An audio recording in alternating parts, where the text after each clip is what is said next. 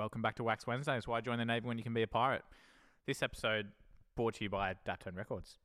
I know it's actually a sad one, isn't it? Like it's a celebration of the life of Charles Bradley, but at the same time, six wonderful years of releasing music at the age of 68 years old, far too young. Yeah, so for those of you who are uh, unaware of the premise, we're actually celebrating, well, not celebrating, but commiserating the passing of Charles Bradley, um, who is probably getting into my favorite favorite artist that we we, we share together. Of all time, the is- screaming, yeah, the screaming eagle of soul. Yeah, and for those who don't know Charles, we're going to go through a bit of his upbringing, his career, and everything about it, and how he has affected our lives and everything like that, and what all that his music meant to us. But he was born in uh, in Florida, and then he moved to New York to live with his grandmother for the first eight years of his life, who he thought he was his mother, and then his mother came into his life and was like, "Who are you?" And she was like, "Well, I'm your mum." Yeah, he's um he's lived. I mean, it's a it's a uplifting and, and, and tragic and a bit of a roller coaster ride. The the life of Charles Bradley. He's definitely lived a colourful one um, across the states, and um, only really exploded into the public scene later in life. Yeah, so at the age of eight, he was raised by his mother. And when he, he was a teenager, he had a terrible relationship with his mother when he was a kid. And he ran. away- He left home when he was fourteen. And there's a story of what he used to do in uh, in New York of how where he would sleep every night and he'd basically ride the subway on the A train from the start to the end, get kicked off by the policeman, go onto another subway, and just ride through the nights on the subways, just trying to get a night's sleep. Yeah, and that's where he'd sleep, and that's where he'd, that's where he'd stay. And then someone uh, saw him and said, "Hey, you should join this uh, kind of like a goodwill company." And there he just was like became a cook and was cooking for people. Yeah, And got given a job. It was low. Um, it was charity work as well. He was involved in quite a bit of. It was low pain, but it gave him some sort of purpose. And this is where everything changed for him. This is where he became not just like some kid who needs help. He uh, got pushed onto the stage because someone thought he would look like James Brown. That's what happened. Someone, this is like, I think it was called Jo- a Job Corps, pushed him, be like, hey, you look like James Brown, you should get on stage. He's like, no, no, I'm not doing that. He, uh, gets up to this bar and they, they're like, all right, we're going to introduce this uh, James Brown. He's like, no, no, no. They gave him like these shots of gin and they pushed him into the front. And that's how he got into being a James Brown impersonator. And he had that sort of the big James Brown hair. Um, and you actually hear him when you hear him sing. He's kind of got that that gravelly big voice, a bit similar to Yeah, they didn't call him a screaming eagle for nothing. Yeah, exactly. And it's kind of interesting to think that that's how he started musically, and that's sort of how he formed the, his his own voice and his own noise. So much so that when he became Charles Bradley, the performing artist, the record label, and we'll, we'll go into that, had to push and urge him to not go out on stage dressed as James, James Brown. It's a weird one because obviously James Brown is such a like. It's interesting hearing inspirations from other artists of like who like led the way, and like this one is like such a big one. Like if not for James Brown, there would be no Charles Bradley. Exactly, but he's so much his own artist as well um, that he was just not comfortable performing as, as Charles. He, to him, his performance was James Brown, no matter what he was singing. Um, that enigmatic energy that, that James Brown sort of had, Charles brought into his own um, his own performance. But he was um, an energetic person, had a lot of love. And I know what you're thinking. You're like, hey, Pirates. There, he was uh, what 20 years old when he started performing. How come he didn't release a song till he was 62? Wow, it took him that long to get discovered. Well, this is the heartache of everything. This is the real trials and tribulations of being an artist and wanting to make it and not giving up. That's what Charles kind of means to me. In that, like, he went under the name Black Velvet. Yeah, that's just his That impersonator was name. his, that was his James Brown stage Yeah. name. Black Velvet, playing all these gigs everywhere throughout America. I think he was also doing a bit of time overseas. He actually got big as a James Brown No, impersonator. he was doing okay for himself, but he Yeah. was living in a commissioned housing flat in Brooklyn. Yeah, well, Um, when we say big, we're not we're not talking millions. no, we're talking. We're talking maybe up- just we're enough- talking upgrading from the subway carriages to yeah, we're, we're stable talking having living. enough food to have on his on his table for dinner, and it, um, for sure. But yeah, so he became uh, this black velvet character, and he put on the cape, and he looked like James Brown, and he just rock out every night. And man, this is like you're like, okay, cool, everything's starting to go his way. What happens next? And that's where even more heartache and pain comes in. a nice little uh, reference to one of his songs there, Gids. Exactly. Um, and there's a lot of heartache and pain. There's like the story tells of when he was going to commit suicide. He was uh, hitchhiking, he got into this car, and uh, he got pulled over by the policeman. And the policeman abused him and assaulted him and just let him go for no reason other than he was black. gets into this pizza store and just sits there, and someone walks in and puts on the jukebox "Take It to the Limit" by the Eagles. Real emotive song, and he sits there and just cries his eyes out in this cafe store like every trial and tribulation he's had. He's like been trying to make it for a while now, and nothing has happened, and he just breaks down in tears and decides that he's going to keep going and keep trying. it does finally work out for him. Um, but that's interesting to sort of understand the struggle and I guess Place of Darkness where Charles was born because you see him, you see his live performances, and, and there's an interesting documentary. If you're interested in, in learning more about Charles, I would urge you to watch um, based on his life. And he, he ends up being so gracious for, for absolutely everything. He's the most loving, friendly, uplifted person I think I never met, met him, but I'll ever see in any form. Like there was literally no evil in him at all. Like I can't even imagine No, him he was such a pure person. like he had so much love in his heart. and he was so he ended, yeah he was so driven as well and music was a, was a true passion by him and I think that's what helped lead him to his discovery and he was discovered by the Dap um, Daptone Records So the heartaches and pain, the song on his uh, debut album. His brother was murdered when he was quite young, and he was close with his brother, and his that was the real biggest pain of his life, and he never talked about it, kept it to himself, and then he they talk about after he met with Daptone Records, the guy um, they realized he had all these incredible stories, but his creative process of writing music was like no other artist. no exactly. And he- well he kind of didn't have a process. A lot of this was done live and and and improvised on the spot. Charles would tell a story that he felt suited the, the musical beat or the rhythm that they were playing because he was he was illiterate. He could not read or write Yeah, like there, there's often stories of him coming to the uh, studio. They'd get a beer or a tea or something. They'd sit down and they'd just talk, and then after they talk for a while, they're like, "Charles, this is this is the song. This is what what this is the story."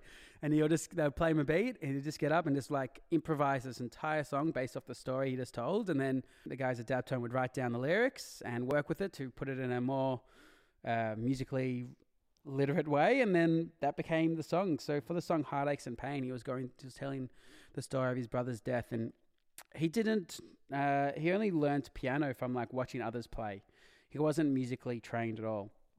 And the interesting thing about Heartaches and Pain, he had this one little riff that he kept playing and playing and playing. And one day he said, "All right, Charles, we're going to do a song about your brother, and the song's going to be your lead, the one that you wrote." And that's uh, on his debut album. Yeah, they actually closed with that track called "Heartaches and Pain," and it opens with that piano line that Charles that Charles plays. It's a tragic story. He ended up getting a phone call and, and journeyed to the house where his brother lived and was and was killed.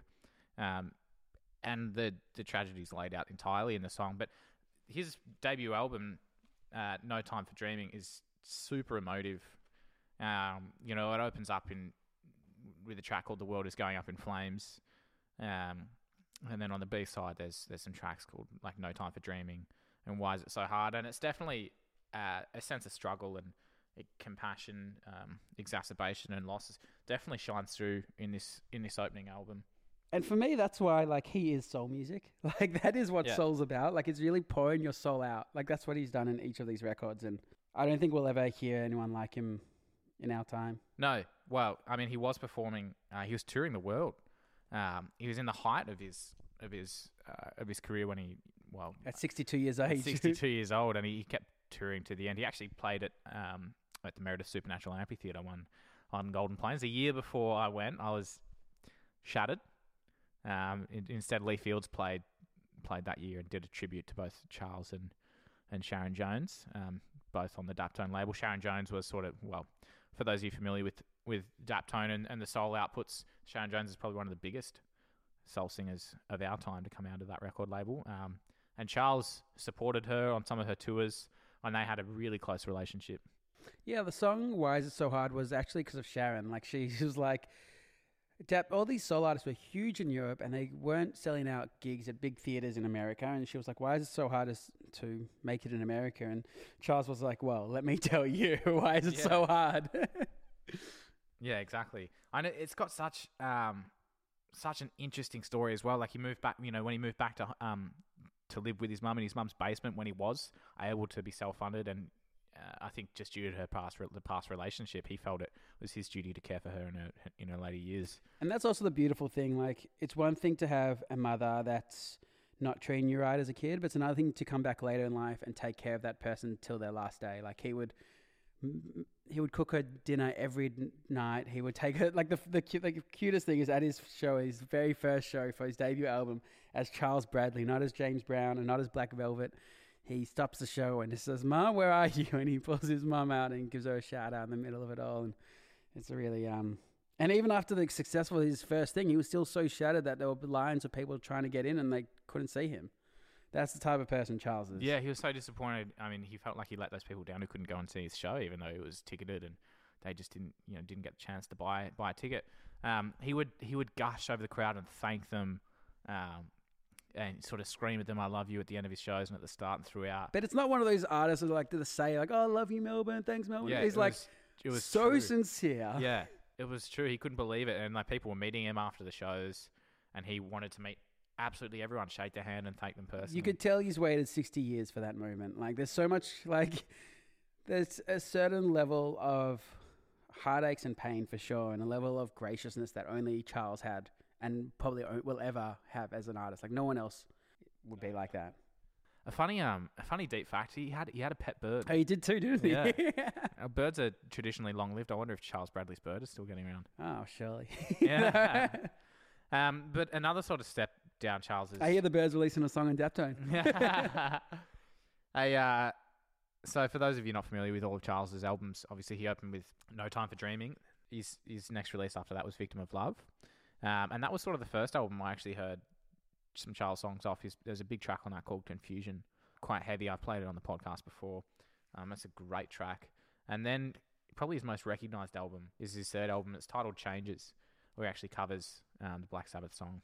I'm kind of jealous that you got that record and I don't. And then I'll uh, bookend the show with uh, the Black Velvet release, which was uh, released after his death, and there's all these unreleased tracks that he was putting together, and uh, they used his original stage name before he was Charles Bradley. Yeah, but it's not. I actually didn't hear any of these songs um, by Charles when I first came across him. I was actually introduced to it by a good friend of mine uh, when I was working at the brewery, and I wasn't introduced. He showed me a video. He was like, "Have a look at this guy. He's still alive today." And it was Charles Bradley performing with his. Um, it wasn't with the Extraordinaires. It was with uh, the Golden Bullets, I believe, was the band that he was fronting at the time. Um, pretty fresh in the Charles Bradley career journey, and it was a single called um, "This Love Ain't Big Enough." and it was it's like a soul heater. The chorus being, you know, this love ain't big enough for the two of us. But he gets down into this breakdown. He's so passionate, and he's like 58 years old in this video, and he's up there doing the splits, like drop splits on stage, and his dance moves are hot. And I watched it for the first time, and he absolutely busted up. I nearly reckon we put a put a link to this video in. Can we do that? Yeah, his live shows like Yeah. he. YouTube Charles Bradley deep cuts of his live shows. Oh, He dances on stage like a young man. It's, it's You can tell he was a James. Brown Oh, impersonator. you definitely can. Yeah, that's interesting. My uh, first impressions of Charles Bradley was I was living in, New York at the time, and I had this friend. Uh, her name was Apnate, and we were talking about just great artists of all time. And she was like, "Oh, Charles Bradley, hands down," and was so confident about it. And I was like, I didn't know who Charles was at the time. I was like a young kid and didn't really understood it. And then I moved back to Melbourne. And I, the first thing we did when I moved into Fitzroy, um, into the share house that. Uh, I met Lewis in was uh, bought these two Charles Bradley records and just played that on repeat as soon as I got it. Like to the point where like it's every time I hear it, it's just like that's just implanted in my mind. And when we uh, in this house that uh, that Charles kind of brought the soundtrack to, uh, Lewis rocked up one day on uh, just sat on our couch and we were just talking, and it was a topic of conversation that was like okay. Yeah, first meeting, I think Charles Bradley came came straight up. And if you knew if you could say Charles Bradley, you got yourself that room. Yeah. say, say with conviction, and uh, that was that was my ticket in. And I think at that time was uh, was actually when he had he'd passed. He'd passed. I that think it was year. just a week, uh, a few Yeah. weeks just after he passed away. Then, Yeah. um, when he was 68 years old, it's September 23, 17. yeah, and I believe PBS yeah PBS were doing a big um big tribute to him, taking us four years to do the tribute show. Yeah, and I think this is going to be a yearly tradition now. Every uh, every year, at the very least, to hold up a glass or to put on some records for you. oh, I reckon I just about play Charles weekly. So uh, that's a quick insight into the life of Charles. Yeah, we're gonna play. Um, we're gonna play eight tracks, two from each of his each of his albums. Um, It's going to be hard to choose. yeah, it is. It's gonna be a big, difficult one to choose. Um, but there, I, I think you'll sort of see the the musical growth behind Charles and how he grows as a lyricist um, throughout these records. I mean, he does after his first album when he started making some coin. He was, you know, even paying for uh, tutelage so he can learn to read and write, so he could be a better songwriter and um, grow as a musician. And, and I think that growth is is evident. Um, but I mean, it's when you're already presented with such a shining shining star already. There's not much that needed polishing. Once you once you've heard him, you've heard everything. Yeah, exactly. um, I should get into the yeah, all right. We'll leave you. show. We'll leave you at that. Um, we encourage you to go search deep into the backstories of Charles Bradley. It's a, it is an uplift. It's it's sad but also uplifting, um, and definitely worth worth an investigation. Yeah, this this is really just the tip of the iceberg. Like we Yeah. could talk about Charles for hours on end, but I think to tell anyone's life is really just to play his music and celebrate his life, and that's uh, what we're going to do. Exactly right. All right, let's get into it. All right, we'll see you guys next week. See ya, bye. No time for dreaming.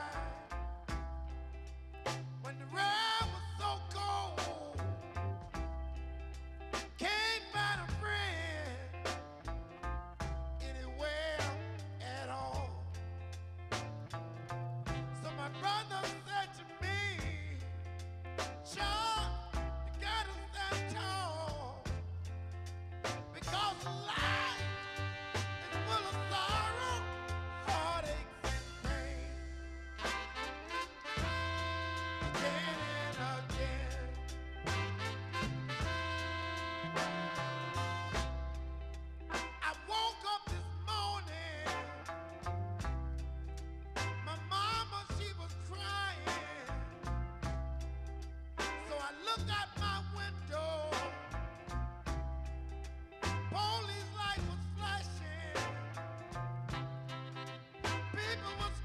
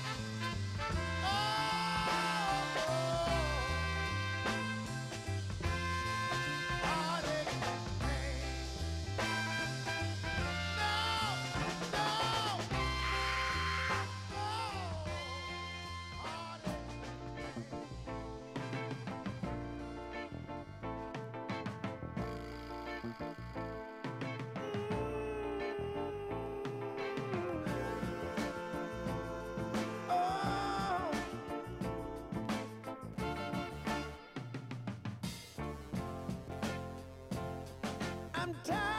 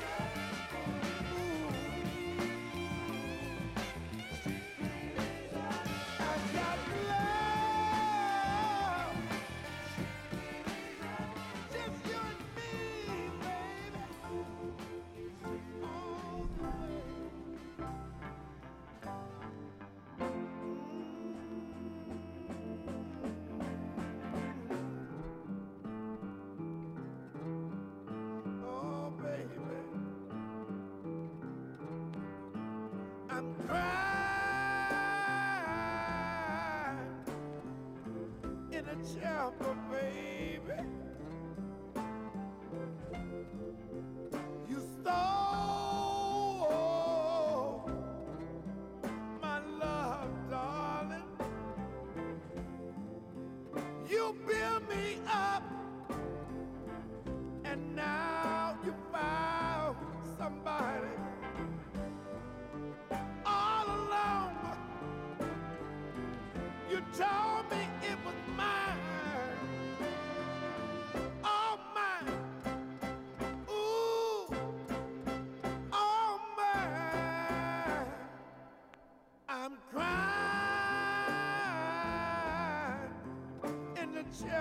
baby.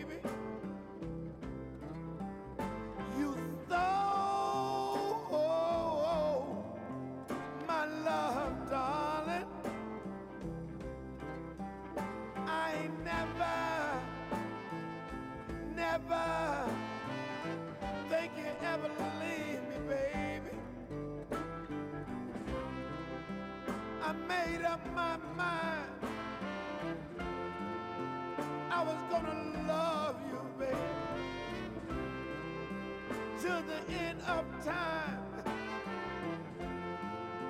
I was gonna love you again. All along, you told me, baby.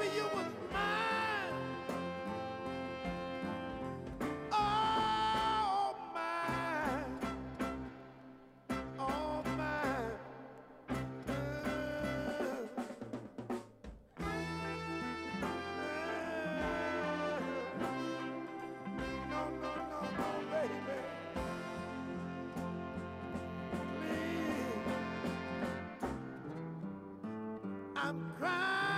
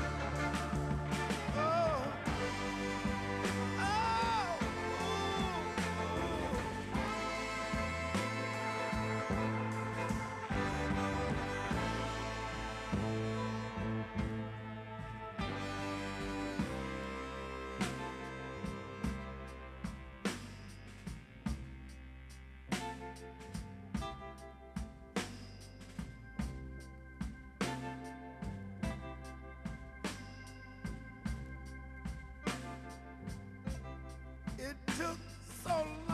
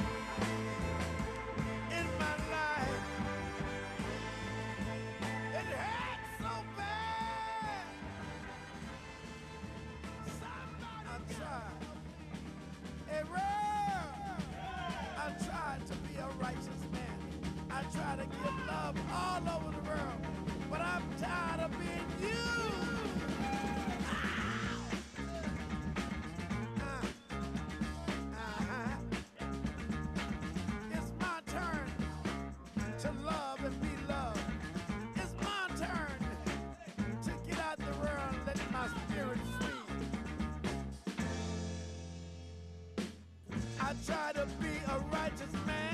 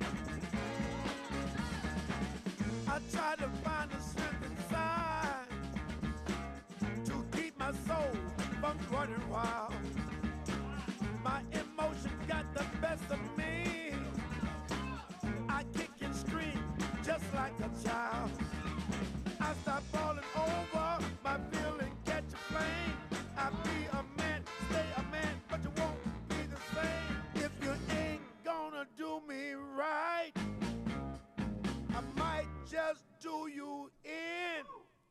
Ain't it a sin? Ain't it a sin?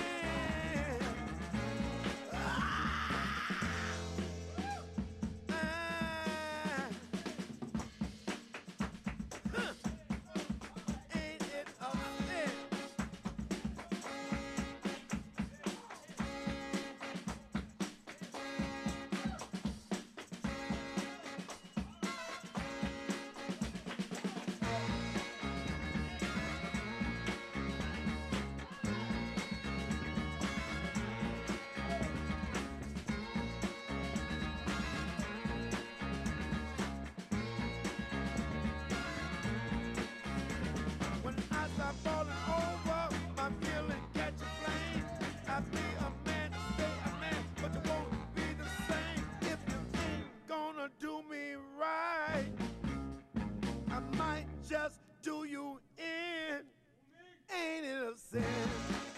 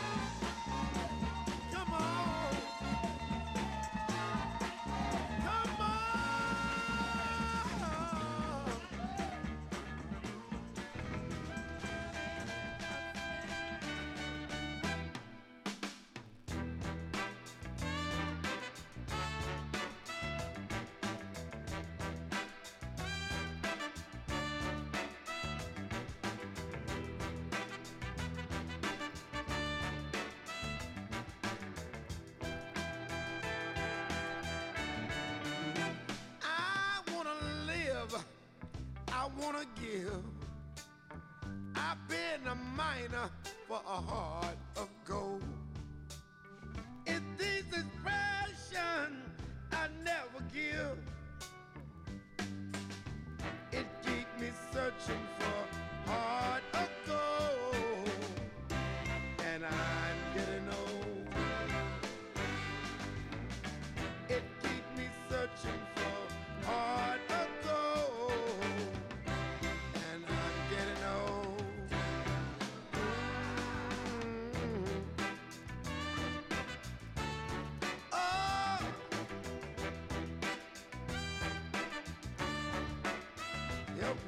Mm.